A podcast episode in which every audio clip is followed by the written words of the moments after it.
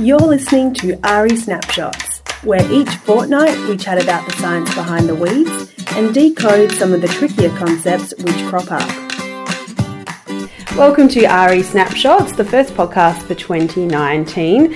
Today we're going to be looking at the big milestone that AHRI is celebrating this coming Sunday. AHRI turned 20 years old last year, so we're going to be chatting with AHRI Centre Manager Lisa Mayer to find out how AHRI began, the journey the team has been on, and where it's headed into the future. But first of all, how are you going, Lisa Mayer? I'm going well, thanks, Jess. How are you? Really good. We've got a big year this year for AHRI for 2019. Um, we're going into a new phase next year for 2020 moving forward, so lots to discuss us in this uh, big milestone podcast that we're doing today. Can you tell us, firstly, though, let's just start at the beginning. How did AHRI actually come about back in 1998? It is a GRDC initiative and it came about because resistant ryegrass was discovered in Western Australia. And as a result, the GRDC decided that they needed to put funding into a research centre to address this issue. And in 1998, Steve Powles started the process of building a research team, which is now called AHRI. Yeah, it's had a long history and lots of instrumental people have been involved over the years. Let's look at some of the significant achievements over the years. There has been quite a few, but maybe can we start off at some of those earlier achievements firstly, maybe? I think one of the early achievements was the beginning of the surveys, which is, was undertaken by Michelle Owen. And she's been with AHRI now for 18 years. So she really took it on herself to really investigate how much resistance was in Western Australia. And she has undertaken those surveys every five years, which has been a real snapshot for the West Australian farmers and industry to find out exactly how much resistance is out there and what resistance is evolving. Lisa, one of the things that we're well aware of that is the big gold star that you get is if you can demonstrate practice change. And AHRI, over the last 20 years, has been able to do that and has some significant practice changes that it can put to its name. What's one of the most significant? practice change is really important, Jess. I completely agree. And we have seen fantastic practice change, and AHRI has been impactful. One of the practices that I think has been really important is the cutting herbicide rates. In the early days of AHRI, we saw many farmers that were cutting their herbicide rate to save money. Uh, herbicides were expensive and they needed to make their cropping enterprise profitable. Understandable. However, we proved that the evolution of herbicide resistance in crop weeds was occurring because of the cutting of herbicide rates. So, through much communication and the communication of our research, we have been able to change the way farmers think about cutting herbicide rates. And now, on the whole, I think most farmers understand the risk of doing that and use full label rates. That's a good news story indeed. Lisa, from what I understand, over the years, AHRI's been involved in lots of research from molecular to agronomy research, but it's also delved into some of the model work for cropping. Can you tell us a little bit about that?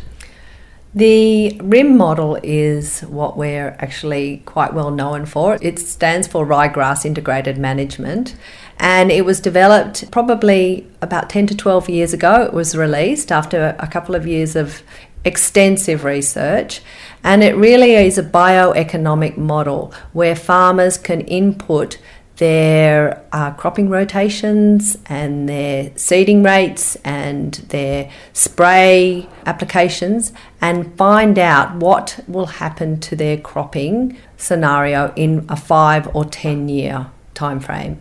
And in actual fact, uh, that often shows that if they introduce a harvest weed seed control measure, that they can significantly change the longevity of their herbicide applications. Yeah, it's very interesting. And brome, barley grass, and the ryegrass rim, they're all still available on the AHRI website for a free download. So head there if that's piqued your interest.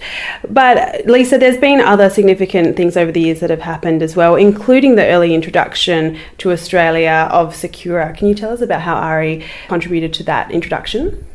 Yes, it's quite a nice story. Ian Metcalfe was on our advisory committee and he mentioned at one of our meetings that we should be doing work into herbicides that haven't even been introduced into Australia. And that struck a chord with Steve Powles and he said, You've got a point. So the next thing was they were meeting with Kumiai, a Japanese chemical company, who had this product called Sakura or pyroxasulfone. And we offered to actually test that in Australia before it was released to see if we could evolve resistance to that product. And Roberto Busi undertook that research, and yes, he did evolve resistance to that product. It just goes to show that any herbicide can evolve resistance. Excellent work there. Lisa, AHRI was also instrumental in bringing harvest weed seed control to growers in Australia. Can you tell us how that story evolved?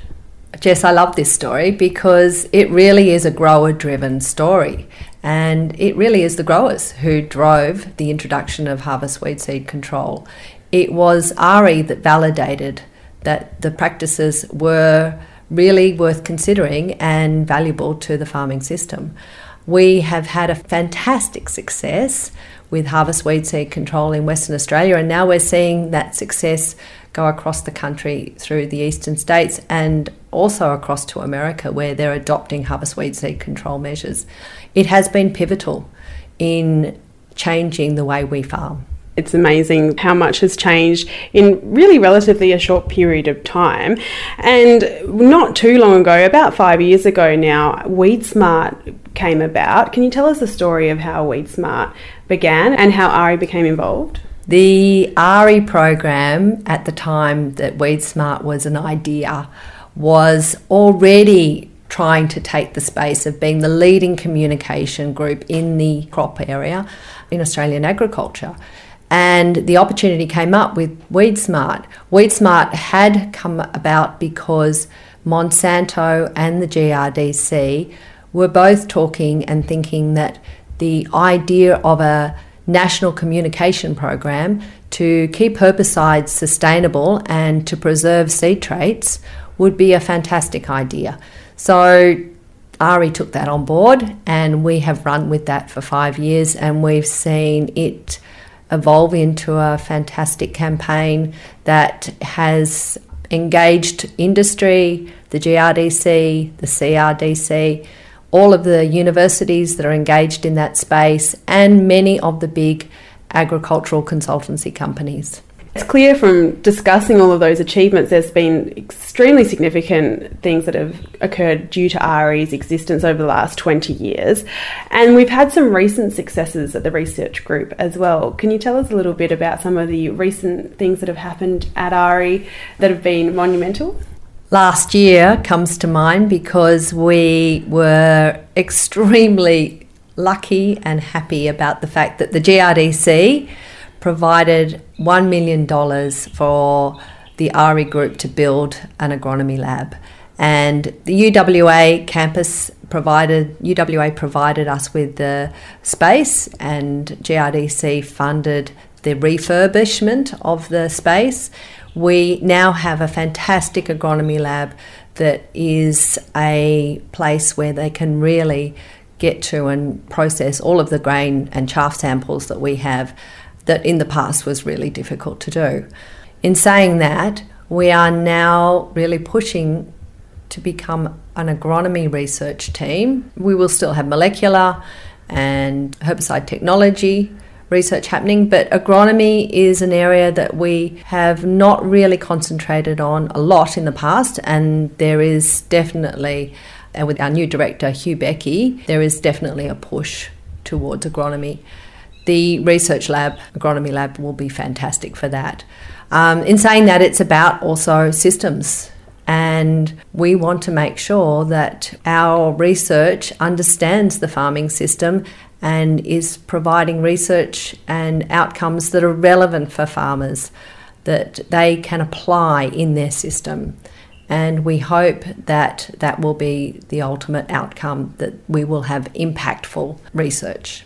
Lisa AHRI has had a successful 20 years, but this is definitely not the end of the group. We're heading forward into the future. Can you tell us a little bit about what is in store for AHRI in the future in terms of what research will be focused on and the like? We are going into 2019 thinking about the next five years because AHRI is a five year GRDC funded project and we want to make sure that our research is relevant to growers. So, our research and our development will be primarily grower driven. We hope that we have feedback from the growers as to where we're going, and I understand that we will be looking at systems. There could be phase farming in terms of how can we integrate pastures into our cropping programs to combat weeds and the evolution of herbicide resistance. How can we just maintain some of our cropping rotations but mix it up as well? So, diversity is always going to be one of our main themes. We will continue with much of the molecular work that is going on under the uh, leadership of Dr. Qin Yu. That is essential. It is fundamental cutting edge research. And then Roberto Busi will continue, I hope, with herbicide technology, just looking at different uses for old chemistries and also how we can maybe mix some of our herbicides to get more impact on weeds. We've got the agronomy group with Mike Ashworth he is very proactive in making sure that the trials that they are running are trials that are really relevant for growers and are going to give them answers. Communications is our final one, and Jess, you and I are always passionate about communications. We always want to make sure that we are making a difference for growers, and I am sure that the communication program will be a big part of AHRI going forward. Definitely. And we look forward to celebrating this milestone this coming Sunday at the AHRI celebration dinner and look forward to all the instrumental people who will be attending who made AHRI such a successful research group and will continue to support AHRI into the future. And thanks to all the listeners out there who keep in touch with us via the AHRI podcast and AHRI Insight and keep up to date on our website. We really appreciate your engagement with the program. So thanks very much, Lisa. Thanks, Jess.